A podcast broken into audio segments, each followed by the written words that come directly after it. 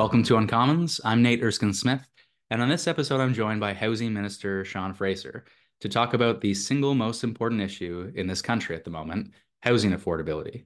The lack of housing affordability is a generational challenge. Young people are worse off than their parents. It is as simple as that. And it's also an economic productivity challenge. Young people aren't going to stay, live, and work here. They are leaving in significant numbers because they can't afford to stay, live, and work here. And that has knock on negative consequences for labor productivity and talent retention. Now, Sean is relatively new in the role, and it certainly seems as if he's been firing on all cylinders ever since taking it on. While we've seen steadily growing federal action on social housing and homelessness since 2015, we've seen more serious action in recent months to address restrictive zoning, waive GST on rental construction, and to get all kinds of housing built. Of course, we aren't the only ones talking about housing. All parties are, and Poilievre has made build the homes one of his four relentless talking points. So, how does the housing minister stack up his plan as against the competition? What more can and should we be doing to get housing built? And how can we best communicate our plan of action when the scale of the challenge is so great and it takes time for new policies to be realized on the ground? Sean, thanks for joining me. Pleasure to be with you. I'm going to start with uh, maybe a frustrating question for you, which is you look back at 2015 and we were the party for young people. And you wake up today, and I don't think we are, at the moment at least, the party for young people. And I think it's because of housing. And I hope this changes. I think it will change. But you have a situation where Pierre Poilievre, for better and worse, has articulated an anger and frustration around housing unaffordability that we are matching now but have failed to match for a time. Do you worry about losing that younger generation, whether it's millennials and younger, but just people who are incredibly mad about housing? Uh, so I, will I'll frame it a slightly different way. I, I don't I don't worry about losing them. I worry about the actual challenges that they're living through. Like Nate, you and I are not far removed from the demographic that you're talking about. Uh, I mean, my uh, my age still starts with a three for at least a few more months. Uh, but in all honesty, like it doesn't take a rocket science to, scientist to figure out uh, that uh, an entire generation of people are, are frustrated. Um, when you look at the uh, the cost of housing, when you look at the uh, worsening climate crisis, uh, when you look at uh, very serious affordability challenges impacting a group of people who were, in many instances, starting their career at a time when the world economy shut down, there's cause to be frustrated and there's cause to be anxious. Um, where I think I'd, I'd, take a different view than you is um, I, I do believe that we are the party for young people. Uh, but we need to better uh, uh, reflect the real anxieties, not just in our policies, not just in our principles, uh, but in the way that we, we talk about things. Uh, we need to spend more time with the generation of, of people that we're talking about. Um, I, I, in my own spare time and in my professional life, spend an awful lot of time talking to people that are younger than me.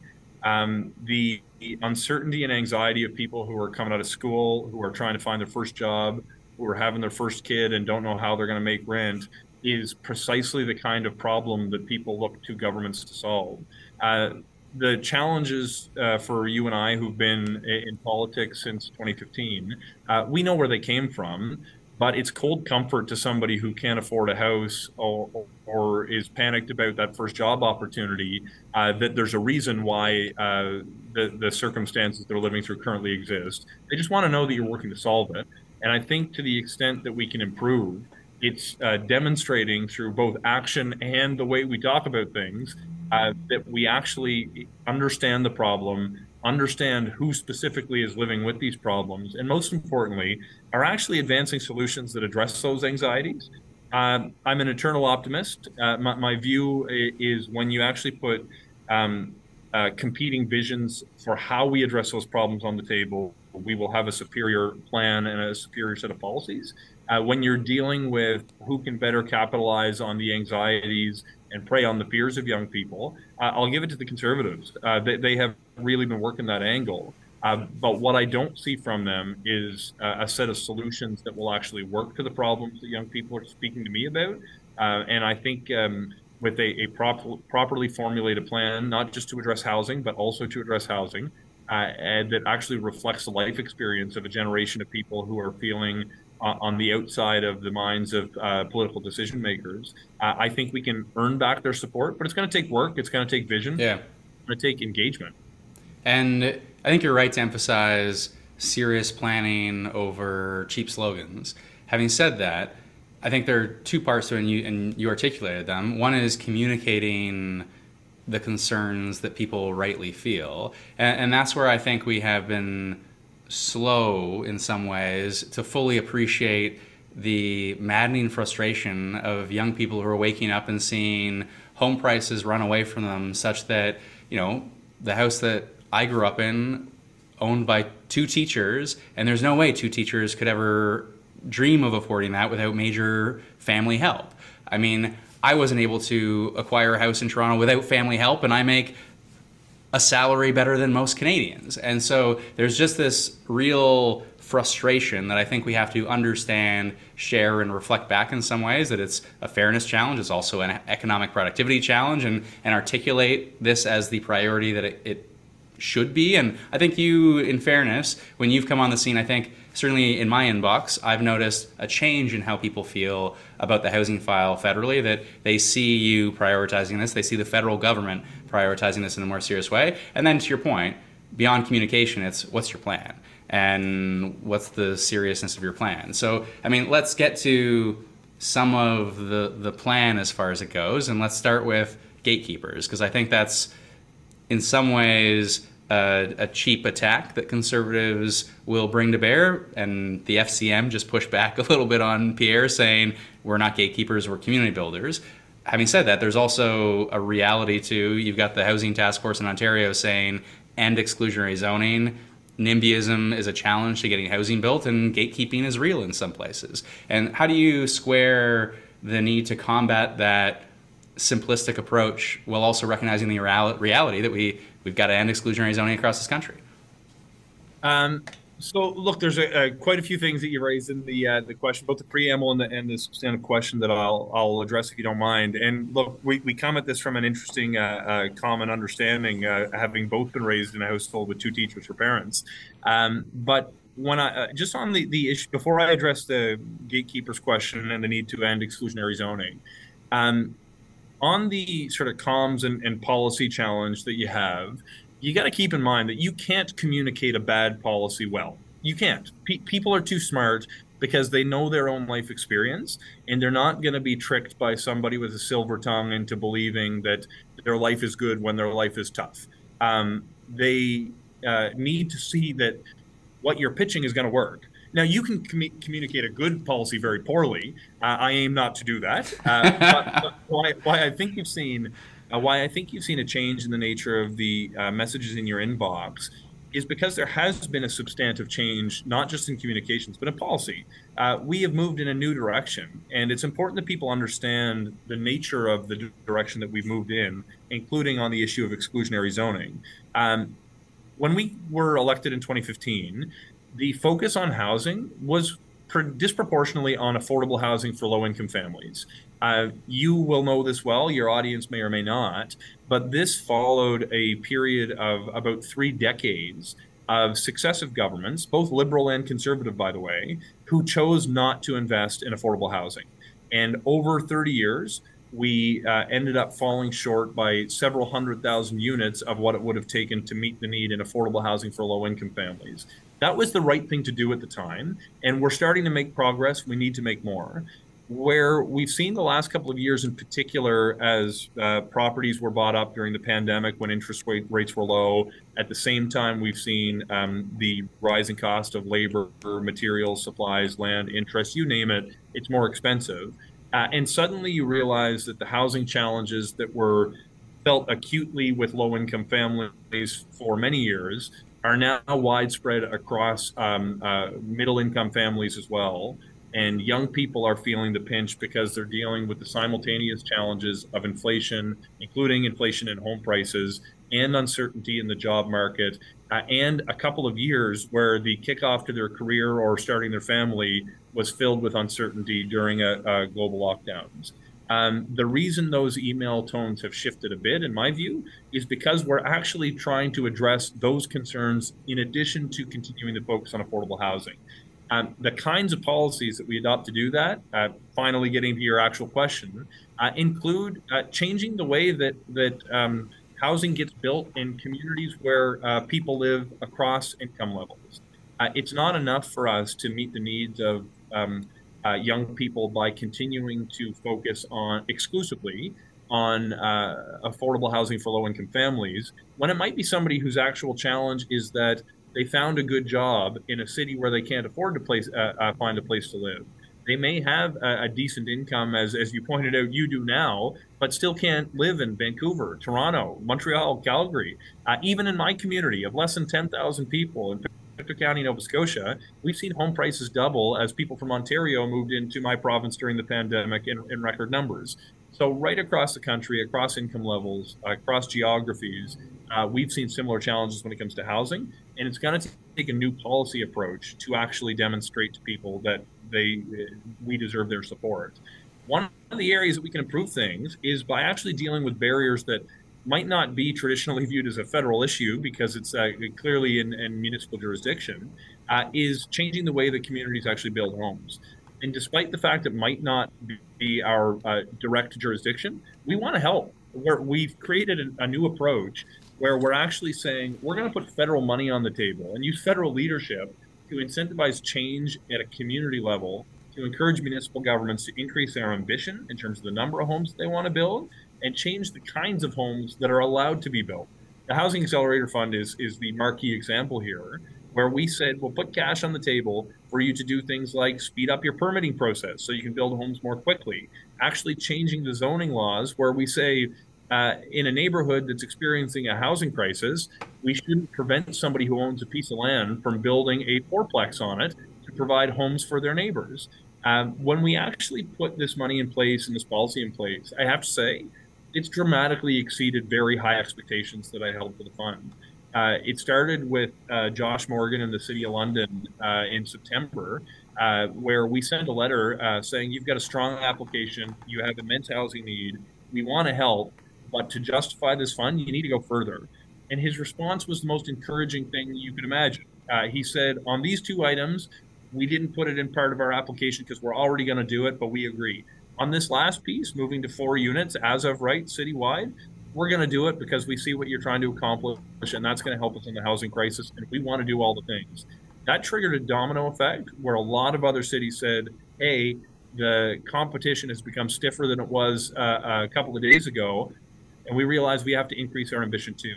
And what we've seen over the past six months or so is the largest upzoning exercise that's happened in Canadian history and it's going to have an incredible impact not just over the next three years which is the life cycle of our agreements uh, but for generations because the changes that have been made are permanent and are going to have a positive impact for many years down the road. So uh, sorry about getting to your question in a roundabout. Does, does it frustrate you though? So uh, i have experienced some frustration when i see us pushing back against the language of gatekeepers because i think you know, it's true. There are gatekeepers, not in every municipality, but some municipalities, let's take Windsor as an example, more recently, they've refused to change their zoning rules and, and exclusionary zoning. Having said that, the frustration I experience is you've got conservatives that will say, and I'll quote, this is happening because Justin Trudeau subsidizes government gatekeepers and red tape that prevent shovels from getting in the ground. And that's absurd when you're talking about municipal zoning rules and ultimately municipalities that are creatures of the province. And so, I mean, let's pit the provincial, or sorry, the Poilievre plan as against your plan in some ways and our plan, where you've got the, you know, build the homes building, not bureaucracy, whatever he calls it. But it's basically really using a heavy stick. I mean, there are bonuses in there as well, but it's mostly a stick approach to say we're going to punish you, municipality, if you don't build. I think 15% annually every year, compounding. It's pretty aggressive. And you've taken an approach quite successfully so far, which is here's a $4 billion fund, a small fraction of the overall housing spend. And you've got, I think, now 40 municipalities that have all changed their zoning rules and upzoned, as you say, it, in response to that carrot approach. Do you see one approach working better than the other? Do you think there's a balance between the two? And how do you stack your our plan up against the sort of Poilievre anti-bureaucracy plan? So look, you're, you're being generous in the way you're describing their plan. Um, I, will get, I'll, get, get to their plan in a minute uh, because first I want to address your point on on gatekeepers. Um, some cities are incredible home builders. Some are very bad at it. Uh, within some cities, there are very progressive minded people who want to see more homes built, and there are council members who do not want to see more homes built.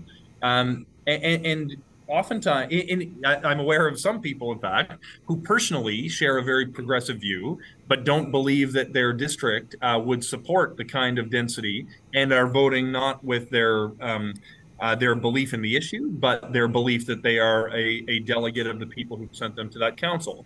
Uh, and there's an interesting philosophical question about the role of an elected official as to whether you're a representative or a delegate there. Uh, and different people arrive at different conclusions. Uh, the advantage to the Housing Accelerator Fund, it's been the best possible way to identify the people who are willing to be community builders. And we've actually created a counterbalance to the narrative where the local councilor is now dealing with um, some residents organizations who don't want a, a fourplex on their block, uh, where they now are not saying, you're either getting a building or you're not getting a building because people can be resistant to change. But you're getting a, a, a potentially a, a fourplex in your community, but the city's getting a lot of money to help with things you care about, uh, or there will be no apartment, but we're not getting the money. And it's a legitimate policy choice. You mentioned uh, Windsor. I have no animosity or ill will toward uh, Mayor Dilkens. We've engaged on a number of different issues, both when I was in immigration, now in my current role. And um, uh, he, he, and his council are free to take a decision about whether they want to end exclusionary zoning. Uh, I'm free to take a decision not to subsidize communities that don't want to make those changes. So this is no hard feelings, but we want to identify the cream of the crop uh, when it comes to our approach. Um, when I contrasted, and let's not pretend that our entire housing plan is the Housing Accelerator Fund, by the way. Yeah, exactly. Yeah. I, if I can address for the moment uh, the second part of your uh, your question on um, the conservative plan, um, look at, at, risk of of uh, being too direct. Um, given the nature of the rhetoric that uh, Pierre Poilievre was um, uh, using over the summer, given the aggression with which they seem to be tackling the issue, I was amazed at how bad their plan is. yeah, agreed. Ex- Completely agreed. Yeah, it, it's extremely weak. Uh, and it's extremely weak in a number of obvious ways. Um, first, if you want to look at their, um, uh, they, they, actually they released their plan on the day that we announced the um, that we would be removing the GST for new apartment construction. Uh, what they've chosen to do was to only render it uh, uh projects eligible uh, that are below the market. Um, on first glance, I can understand why a person would think that would be reasonable if they have no experience or knowledge of how homes get built in a modern urban context in particular, uh, but but more generally as they do today. Um, just to draw draw that into focus, this is going to leave out most middle class housing that's going to be built uh, going forward in Canada, because the metric that they're using isn't the average cost of something on the market, but the average cost of things that have already been in the market as well, which is typically lower than what a new building will offer. Moreover, most new developments uh, have a mix of uh, income levels within a building. And in order to make the math work for an individual project, a developer's asking themselves, is this entire project going to work? If they don't have the ability to count on the GST waiver applying to the entirety of their project, um, those buildings aren't going to move forward. The only buildings that would move forward are ones that would be uh, exclusively for uh, uh, units below a certain uh, level uh, in order to benefit from the GST. And the likelihood that the math would work even with the GST waiver if it's exclusively uh, rent below market is very slim. Um, the better kind of development, in my view, and what you're seeing more and more commonly, is a building that will have 20% uh, of the units will be affordable, where people who might come from a lower modest income background can nevertheless live in the same neighborhood or even the same building as somebody who might be living uh, with a job that allows them to pay market rent it's healthier for everyone to live in mixed neighborhoods, in my view.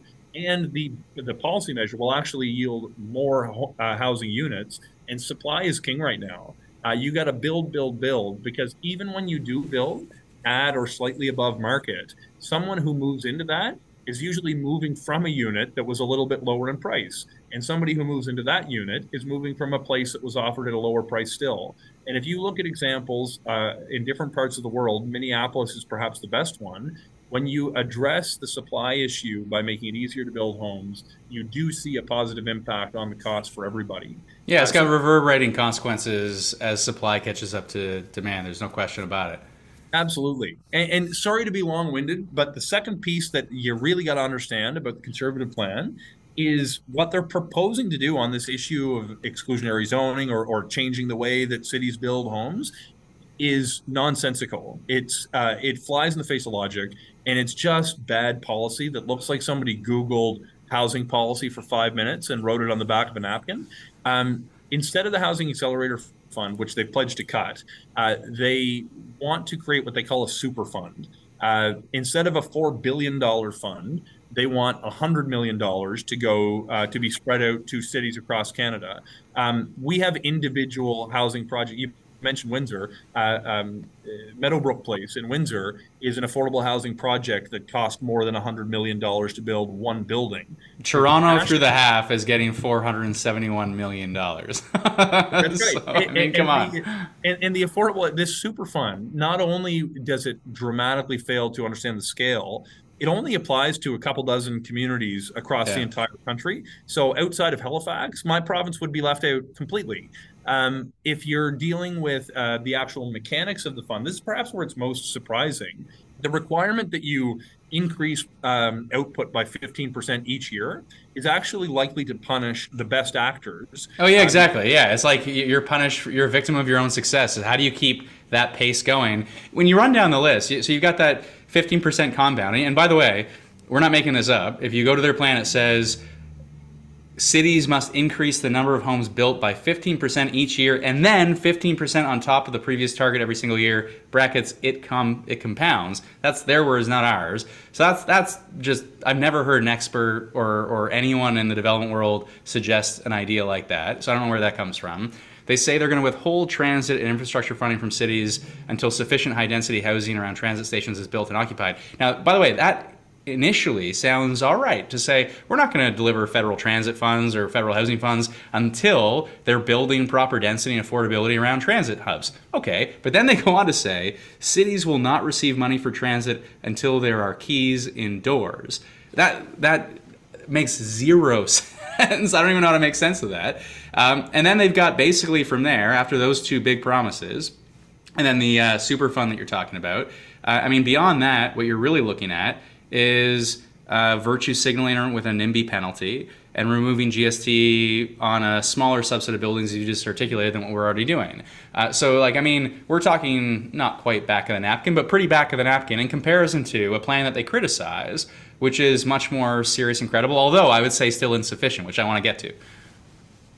Uh, so look, you're, you're, absolutely right, and on, on, the point of requiring sort of keys and doors to meet that completion schedule that they envision, not only are you punishing the best actors and rewarding the people who are willing to build one home this year, two next year, three the next year, those would be the biggest recipients under that proposed fund. But on the infrastructure piece, imagine a scenario where at the end of the year, uh, a developer who's got a nearly completed project is uh, sitting on a 90% complete building, knowing the community is just a few units shy of meeting its targets, and knowing that the federal government is going to fund or not fund infrastructure at, on the basis of whether the developer completes that project. You don't think that the development community would uh, consider extracting additional concessions from the municipality, knowing that they've got them over a barrel because the federal money hangs in the balance? It's horrible policy that incentivizes the worst behavior we should be putting policies in place that incentivize behaviors that are within the control of the group we're trying to incentivize that actually drive positive outcomes about issuing more permits, about uh, uh, changing your zoning rules, about adopting new technology to do it faster, to do it better. The list goes on.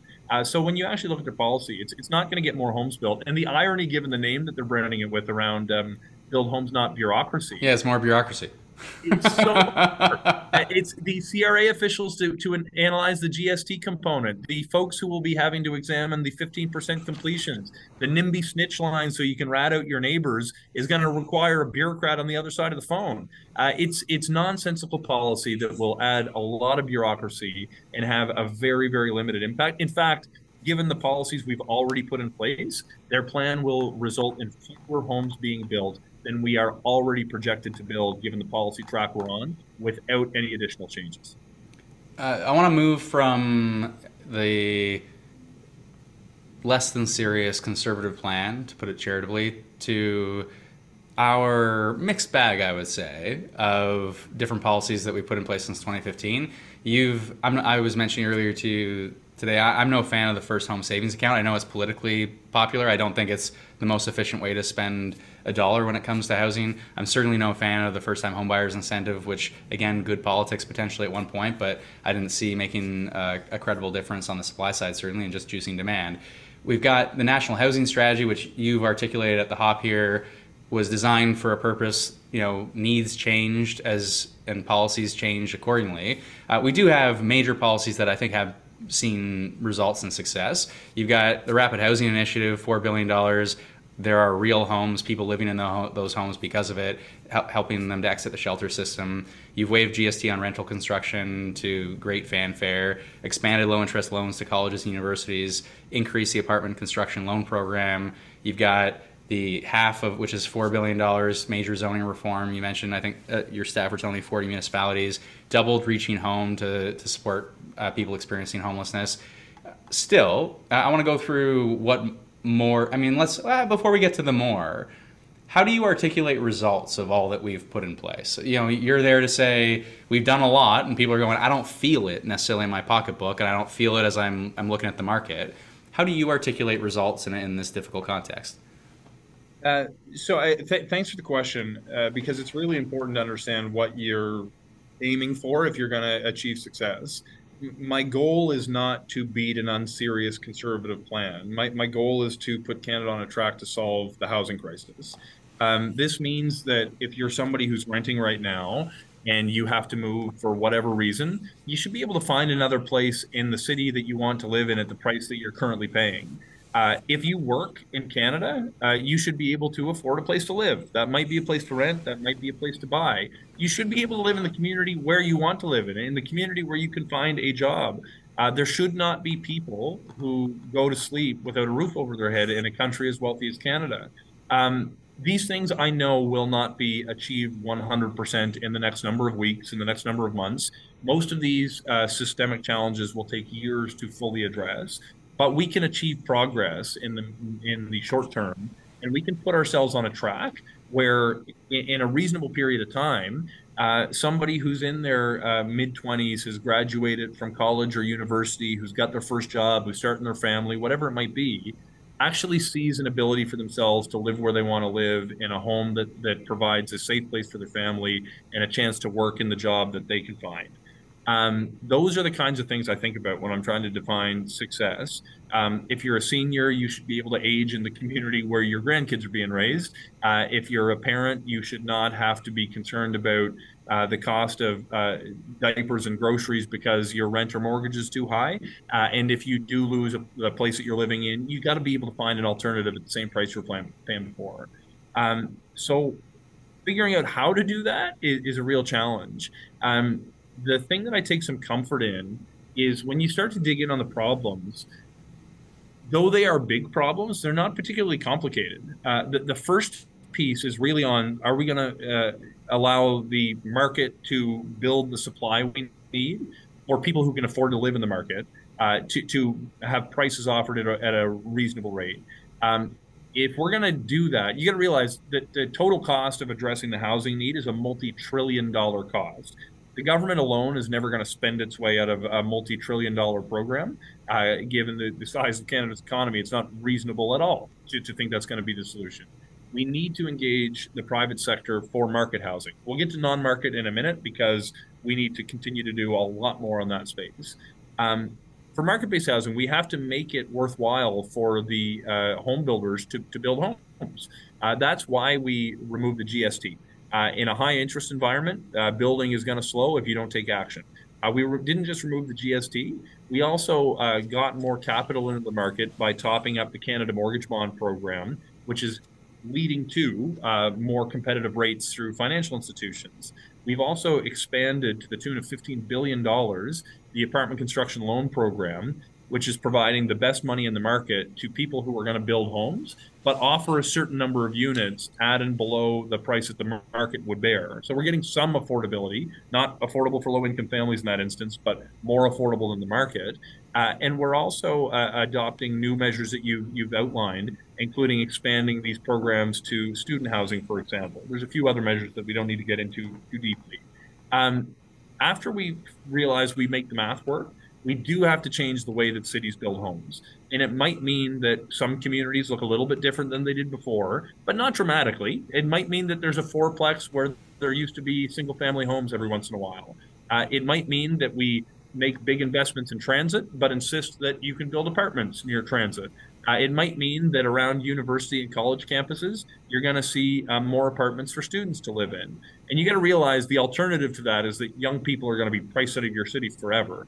But even if we have a perfect policy track on um, making the math work for builders and on changing how cities build homes, we are going to run into a bottleneck with the uh, productive capacity of the Canadian workforce to build homes. We're almost there now. Um, we need to train more workers. We need to bring in the specialized skills for home builders that cannot find the talent they need in Canada. And we need to incentivize home building in factories. Um, if we continue to build homes uh, the way we typically have for most of the past century, uh, we can increase scale, but we cannot achieve the scale we need to meet the supply gap that Canada is dealing with. Uh, you should expect to see additional measures that target each of these pieces on the industrial capacity. And all of these measures is just to deal with market homes. We, in addition to dealing with the market, need to dramatically step up the investments in affordable housing. We, we are back in the space. We will remain in the space as long as we are in government. Uh, but this is to make sure that we're actually ensuring everybody in the community has a, a safe place to live. Uh, if you don't have affordable housing, you will have homelessness problems in your community. There will always be people who can't afford to live in the market. Canada has a little less than 4% of our housing stock is uh, a non-market, is owned by nonprofits, is owned by a level of government, etc. Uh, the average in OECD countries, for what it's worth, is about 8%. We're less than half of the average for developed economies in the world, and we need to do better. We can do that by investing directly in affordable housing, investing in cooperative housing, and making sure we're working with the nonprofit providers that are providing the kind of housing that we need. And we can't forget certain groups that we have a unique responsibility to meet the needs of, both morally and jurisdictionally, including housing for veterans, including uh, housing for Indigenous uh, peoples on and off reserve. Uh, we have developed programs to address each of these unique needs and more. And by actually understanding the nature of the problems we're trying to solve, we can adopt a policy framework that will address the specific needs and overcome some of the challenges that have um, uh, been facing Canadians. So I, I, like how when you were talking about how you articulate success, you're giving stories. Now you're not saying, well, it's X number of units built. I mean, there are targets you got to meet on that front. CMHC has some pretty you know, high targets that we're very far from, if we're being honest with ourselves. And there's a lot more to, to even come close to that. But just the real life, this is how I want to affect real people's lives and meet people where they're at, I think is an important way to, to articulate success as well, especially in politics. Uh, I think part of articulating success is also being honest with people and saying, we can't fix this overnight and no level of government can fix this on their own. We are going to do everything we can in our jurisdiction, and here's all that we're doing, and here's all that we're going to do. And so you've articulated a bunch that we're doing. Let's talk about the what we should do over and above that. I, I want to first pick up on the housing accelerator fund. I don't want to dwell on it, but you know, conservatives attacked it. The HAF isn't building homes. It's gotten a homes bill, four billion dollars. Where are the homes? My complaint is different because I think zoning reform is massively important to actually getting homes built. But you are jumping from municipality to municipality, and, and it's good politics in its own way. It allows you to, to push different municipalities and, and use that carrot approach quite successfully. Actually, you said it's you know more successful than even the high expectations you set for yourself. BC, though, with, I'll say, a stroke of a pen, change zoning rules across their province. You've got a provincial government here in Ontario, the largest province in this country. Their own housing task force recommended ending exclusionary zoning across the board. Fourplexes as of right, greater density near transit, much greater density, obviously, near transit hubs. They've not done, you know, they've distracted us with different things, and I don't know what your relationship is with the provincial government in Ontario. I've been, you know, I've I have a bias. I ran in a leadership to ultimately displace them. But did you really? you might have heard. I came pretty close.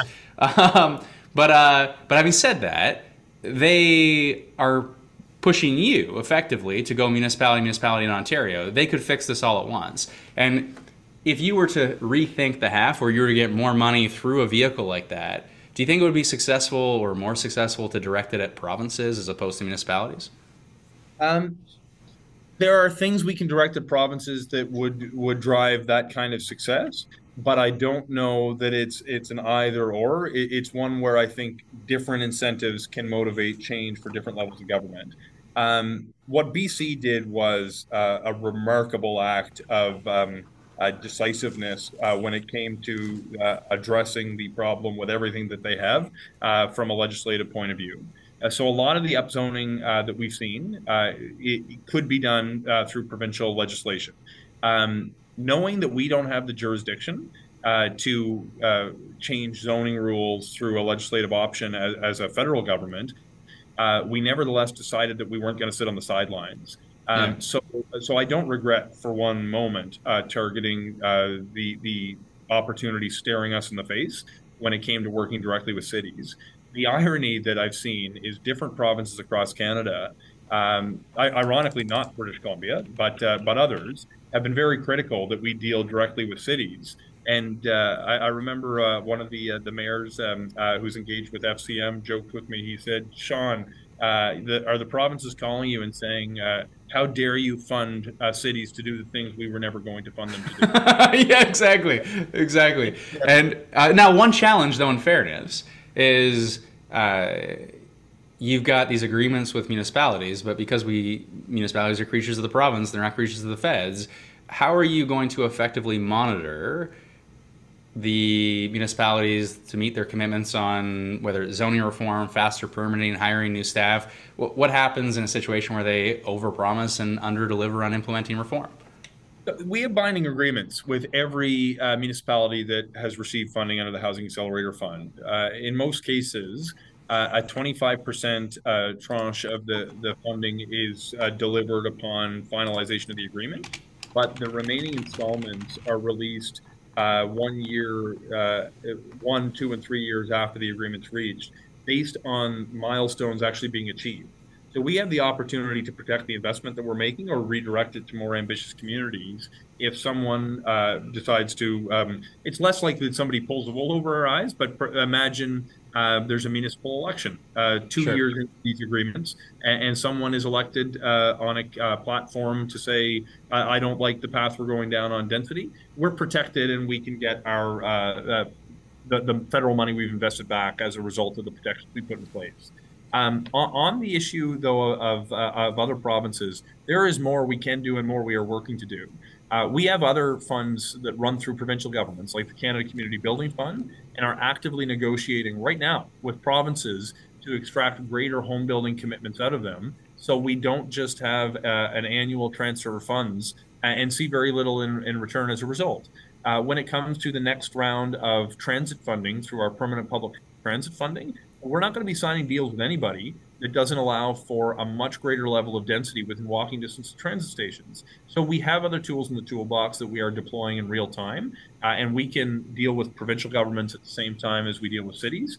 But uh, for those who, who aren't aware of this, uh, there is a lot provincial governments can do that does not cost the taxpayer a thing if they adopt new legislative measures to require municipalities to move more uh, towards a, a additional density um, that doesn't have to fundamentally change the character of communities, but has to make it easier to build the kind of homes that will solve the housing crisis. Yeah, as I said, you know, I said this repeatedly, as you do in politics, until you you know you, you, realize you're saying the same thing everywhere and you get a bit sick of it but it's gentle density everywhere and greater density near transit and and universities and colleges uh, okay so what more we need to do we've got certain programs that are working successfully other programs that could probably be tweaked let's let's start with you've you've mused on this and you know I hope to see this realized in in the budget this is going to be a housing budget from all indications so there is more we're going to see but rethinking government owned land. And there are two parts to this.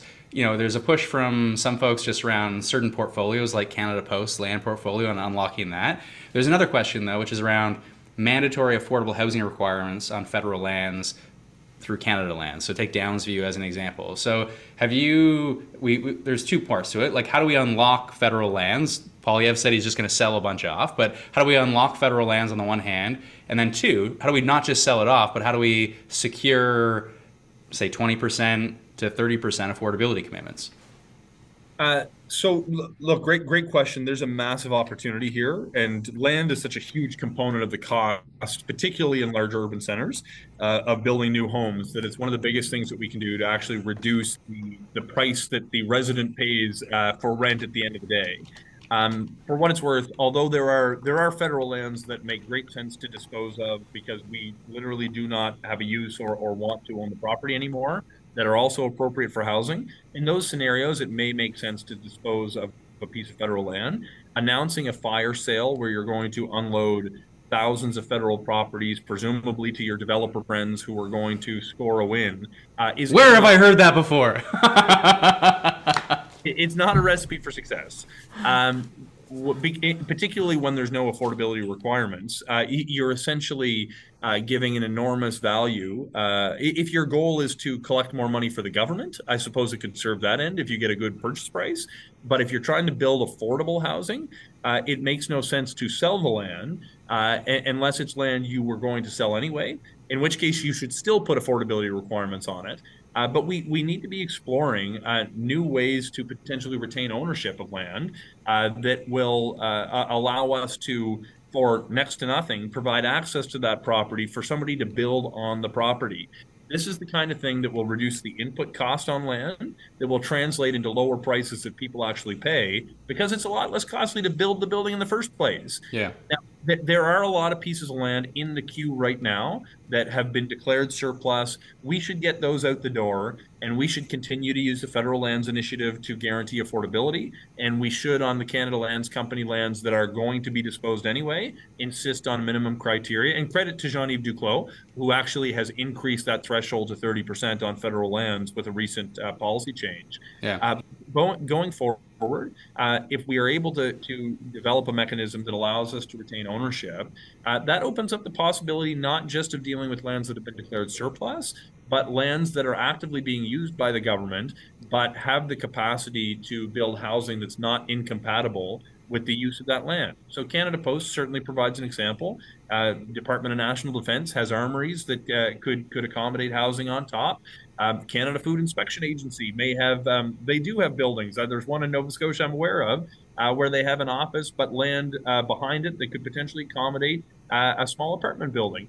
Um, I don't mean to single out any one of these Crown Corps or departments. We should be looking across the entire portfolio and we should be working with provinces and municipalities to do it in an organized way so we can leverage their lands as well uh, in a similar fashion that will reduce the input costs and lead to lower prices that people actually pay at the end of the day. Yeah, that's right. Doing it as a as a block as opposed to one-offs and, and being a bit more thoughtful and strategic about it. I would say also as you negotiate with provinces and secure commitments back. I have an example. You mentioned an example in your writing. An example in my writing. Uh, go Go Area Lands, Go Transit sells it off. Zero affordability comes back, and this is land tens of millions of dollars comes back into provincial coffers, but we get no affordability commitments, despite the fact that that land is walkable to Go and walkable to TTC. It's just like blue. It, it, it, there's no again. You get a government that says we care about affordable or attainable and unable to define what attainable means, but they articulate this concern about housing, but their actions belie their words. And any way we can set them on the right track through negotiations and carrots or sticks would be would be welcome. Okay, so this is not in your portfolio directly, but it is obviously in your portfolio as it relates to housing. But CMHC sits not directly under you, but it's it's under finance, and you need to look at it and say we need to simplify and speed up CMHC funding requests. Too too many examples of slow funding requests, and then my own experience is they take a quite a passive approach to housing. So you, you look at legions or churches, those with land but no real housing capacity. I think it would be wonderful. I don't know what it would cost $2 million, $5 million, some amount of money through CMHC, or maybe they got enough money to begin with.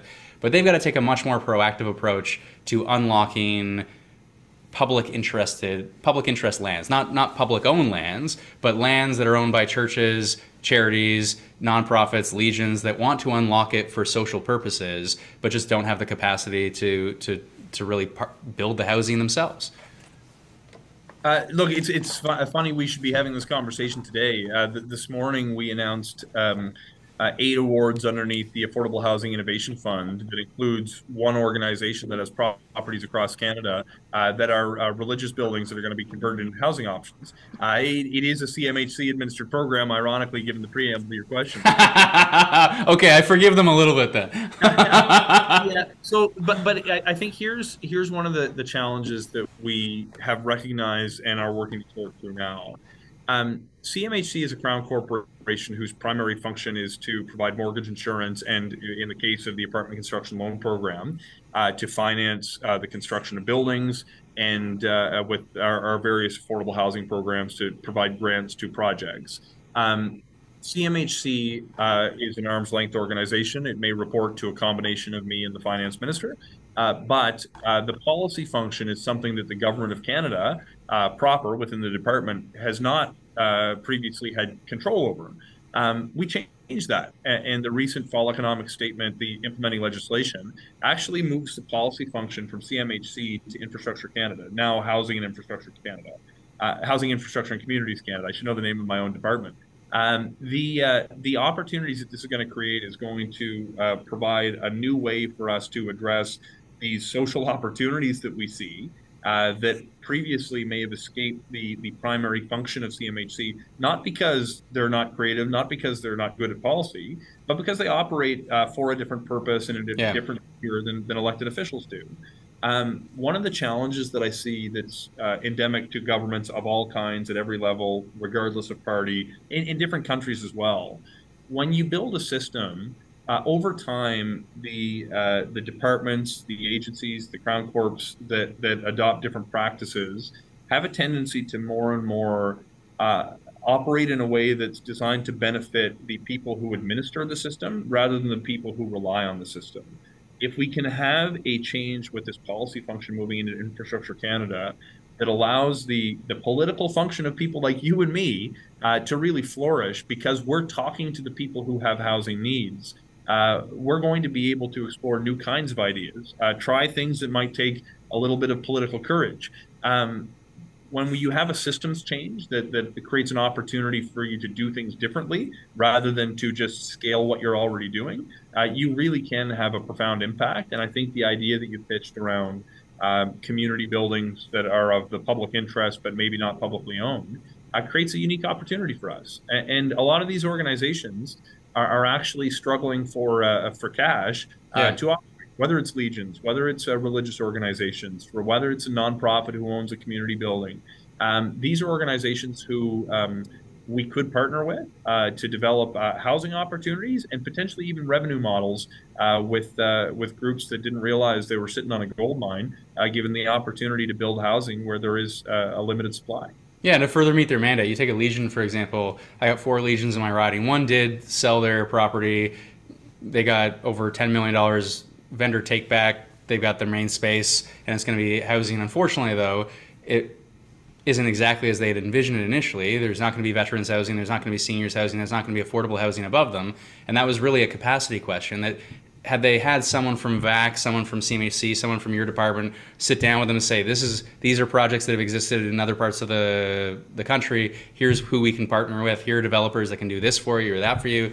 It would have gone a long way, and they probably would have got more out of that project. Now there are many other opportunities. That's just one. So there are many opportunities going forward, but we we do have to seize them when we can. Uh, in the interest of time, I'd be interested in just jamming through a few other things. You know, rental construction GSTs waived. You know, Mike Moffat and crew have called for low cost, long term fixed rate financing for non market and purpose built rental housing. I assume that's one of your pushes in, in the coming budget. Well, Nate, you can't put me on the spot. um, uh, look, th- there's there's a lot of additional policies that we're, we're trying to uh, uh, think through and and to implement. Uh, the, they're not all done, and I, I don't want to uh, get too far ahead of myself. Obviously, uh, given the fiscal, you don't want to be let down.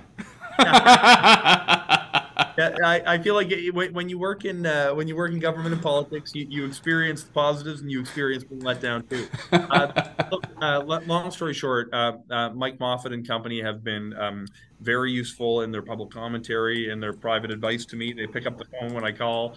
Uh, and it, uh, it, it's really helpful to get uh, get the level of expertise. but those are those are the kinds of things that we're we're examining yep. for, for future policies. But but but there's more to it than what you've just enumerated. And in terms of, I mean, I want to dwell on the budget a little bit. I mean, you've got uh, more to be done on the rental construction side, although you noted $15 billion expansion already on the apartment construction. So, so a lot is being done on that side. You've got potential support for municipal and nonprofit property acquisition funds.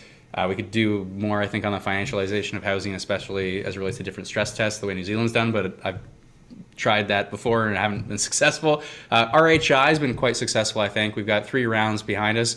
Uh, there's a push from some to say we should have RHI 4 to deal with encampments. That strikes me as a, you know, replace encampments with real homes strikes me as a very positive message to a lot of different quarters.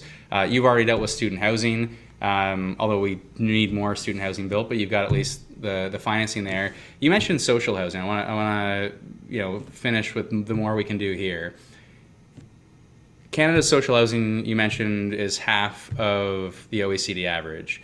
You've got a situation where the housing accelerator is great, but certain communities, especially rural and northern communities, where you know, take northern communities in particular, you talk to folks at the Cochrane DSAB, and they say they say in Timmins we don't have a problem with NIMBYism, except maybe as it relates to NIMBYism for a safe consumption site. We, our issue is developers aren't banging down the door to build. We've got land. We need someone to come and build, and that's going to take dollars. And so when you talk about big dollars for social housing getting you know we're back in the game but we need to be back in the game in a more serious way when you look at how canada compares to our peer countries do you look at what can be done in cities but also how dollars can go even further in rural and northern communities to get housing built and social housing built uh, yeah. So look, interesting example you picked. Uh, my, sister lives in Timmins. Uh, I've, I've been a number of times. Great community, uh, and and you're, you're right. But it, it takes cash. Uh, there there are opportunities in small towns and rural communities, and in fact, uh, through the Housing Accelerator Fund, we've signed 60 deals just with small communities. For the purpose of maximizing the advantage for these communities, where it's typically cheaper to build, labor costs are usually a bit lower, land costs are almost always lower, and uh, you you tend to have access to the services that you need in those uh, uh, those hubs. But but it does take a lot of cash.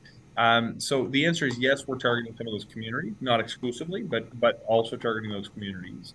Uh, but you just have to decide: are you going to make a commitment to do this or not?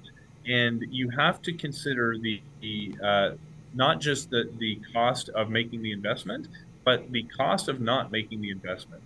Uh, Nate, if we had continued to fund affordable housing projects uh, the way we did up until the late 80s, early 90s, when we saw more dramatic cuts, we would not have homelessness challenges in Canada or encampments the way that we do today. Yeah. And we have to realize that a decision to walk away from investing in affordable housing is a decision to have homelessness be part of our communities 20 years from now. I'm not okay with that. Uh, we need to increase the uh, uh, public spend on affordable housing or, or, maintain, I should say, affordable housing investments over a, a, lengthy period of time. But we also need to figure out what incentives we can put in place to attract new sources of capital. The, the challenge is so grand, uh, we can't count on government solving it alone. But when it comes to homelessness, I, I don't think there's a market solution out there. I think there are uh, uh, public policy solutions. And just to draw um, uh, focus into what this means for people. Uh, with the rising cost of living we've seen over the couple of years, the very human experience people are having will break your heart. Um, I've got a, a, a woman approach me in my community at the grocery store who said that she won't bring her kids to the grocery store anymore. And the reason why is because she doesn't want to be in a position where her kid is the cash register when the cashier tells her she doesn't have enough in her account to pay for what's in her cart, and she wants to spare her child the embarrassment of walking a box of Cheerios back to the shelf. Um, somebody in that situation deserves to have a place that they can afford to pay the rent.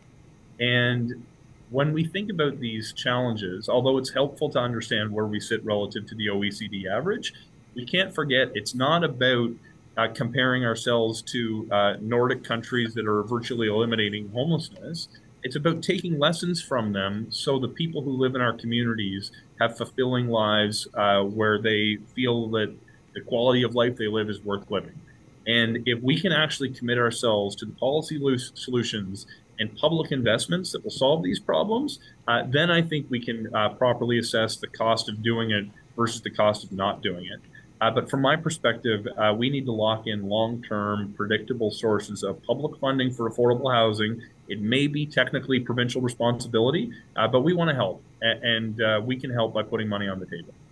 And you've articulated the need for the federal government to get in the game in a serious way, to, you know, to stay in the game. You've articulated the challenges of successive governments walking away. I mean, at a high level, the challenge today is a simple one, as you as you said earlier on, which is, you know, it's really one of supply and demand, and supply hasn't kept pace with demand. Now, you were the immigration minister. You're now the housing minister. Do you worry about a fraying or faltering consensus around immigration because of housing? And how do you look at the immigration targets that we've got? And obviously, there's some action now on international students, temporary foreign workers has also been a, a big driver of of non uh, resident immigration. But how do you square the need for more immigration that we've got? But the need for more housing, which is incredibly pressing. And if we don't manage those conversations successively, in a serious way that we undermine what has been a longstanding consensus around being a really welcoming country. Uh, yes, so I, I think that Canadians remain uh, welcoming towards newcomers, but uh, we as a, uh, a nation are, are collectively experiencing uh, a degree of scarcity that's driven not just by population growth, but by uh, the rising cost of things. the housing challenges that we're dealing with now are more reflected uh, in the lack of investment in affordable housing for 30 years, the rising cost of interest, land, supplies, labor, uh, etc. Uh, one of the things that we need to uh, ask ourselves is do we want to benefit from being a high growth country? Um, that's going to demand, given uh, our uh, fertility rates in Canada, that we continue to welcome people who have the skills we need a third of the doctors in this country are, are, newcomers. A quarter of the nurses in this country are newcomers. Uh, 50 years ago, there were seven workers for every retired person who were paying into the programs that support a dignified retirement. Uh, today, that number is closer to three. In my part of the country, that number is closer to two.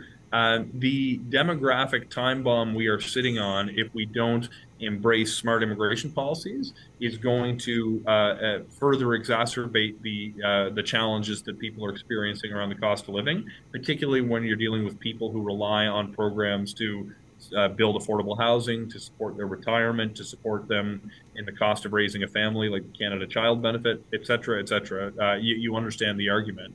Um, so I, our job is to uh, say, let's be responsible with immigration. But I don't think the challenge is uh, tied as much to our, our permanent residency targets. Uh, you, we can build um, about uh, between 200 and 250,000 homes annually right now. We can dramatically scale that number up, but but that's roughly enough to cover the uh, uh, the, the, permanent residency numbers that we welcome each year where we have unique challenges in our immigration system that have put pressure on communities, particularly around housing, to uh, a, certain degree, healthcare as well, uh, is a, an enormous increase in the number of temporary residents who don't come in through programs where the federal government sets a, a uh, an official level, but they come in through programs that are responsive to demand.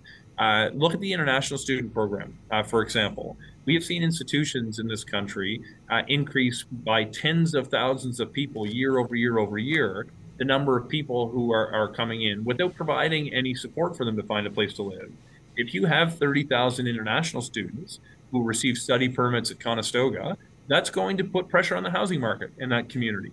Uh, in my view, if colleges and universities are going to benefit from uh, the higher tuition those students pay, they uh, have a, a, unique responsibility to ensure those students are set up for success.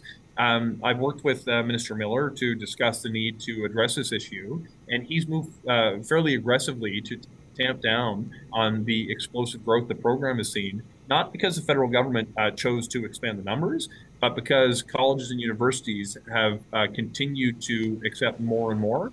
Uh, and, and, provincial governments, frankly, have not dealt with the issue of who gets to be on that list of designated institutions that can participate in the program. Uh, in the absence of uh, controls put in place at an institutional provincial level, uh, we decided to make a move in that space. And we, and it's worth noting uh, because uh, you're maybe generously suggesting this is a, a, a, consistent problem across all provinces.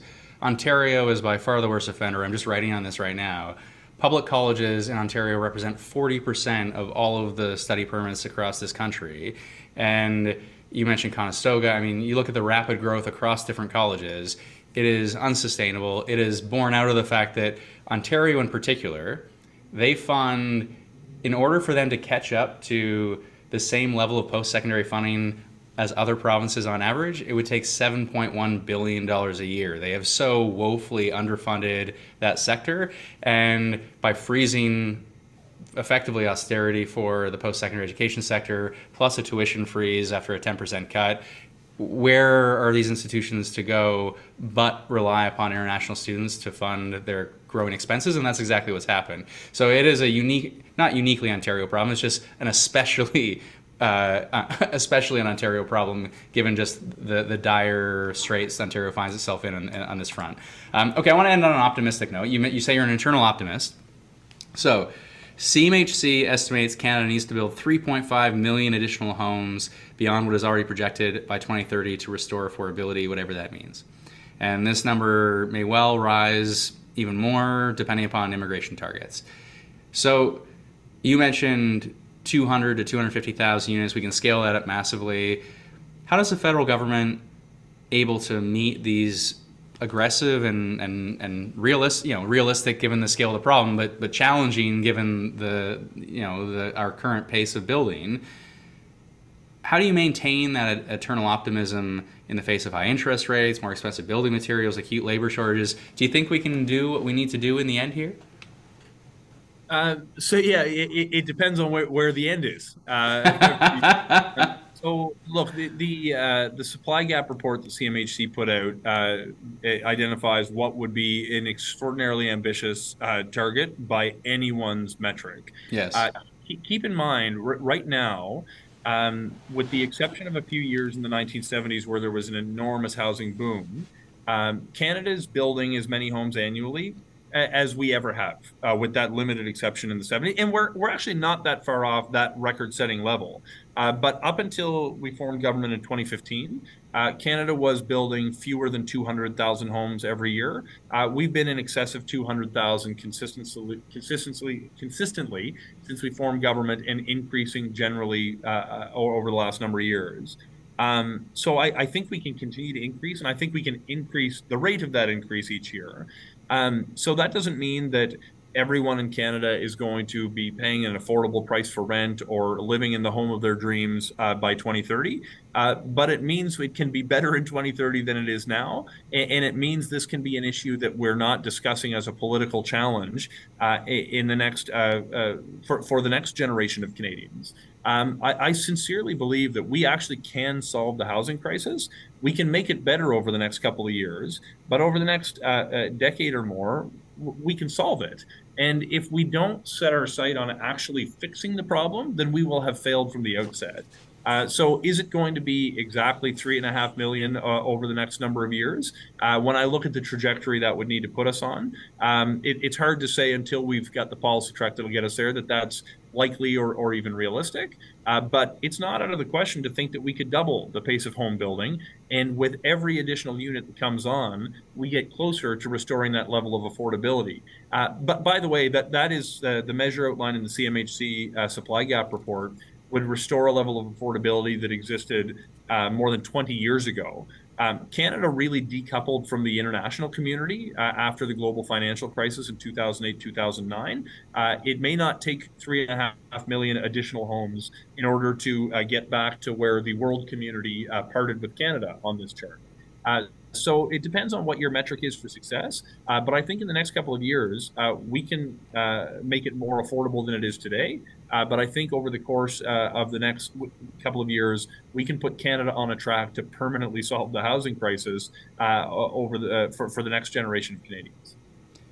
I appreciate the generosity with your time, and I I especially appreciate just from a I respect communications and politics. I get, you know, as much as we rightly dunk on the lack of seriousness of Poilievre's plan, I, I, do respect the game, and you know, he's got people popping up every day saying "build the homes." That that messaging has been successful. Obviously, you know, we had to combat that, and you've, I think, successfully combated that to a serious degree. And I think the game now, as you articulated rightly, is we've got to make sure we not only message it correctly, communicate what we're doing in a serious way, that we are taking this seriously, but also have serious plans to back it up. But I, I, I will say, just from a, you know, watching the politics of it all, it did look like a bit of a sinking ship on this file until you started steering us. So I, I appreciate your work, and I, I, look forward to helping you maybe realize even more of this in, in, in this coming budget. So appreciate the time and appreciate your work, Sean.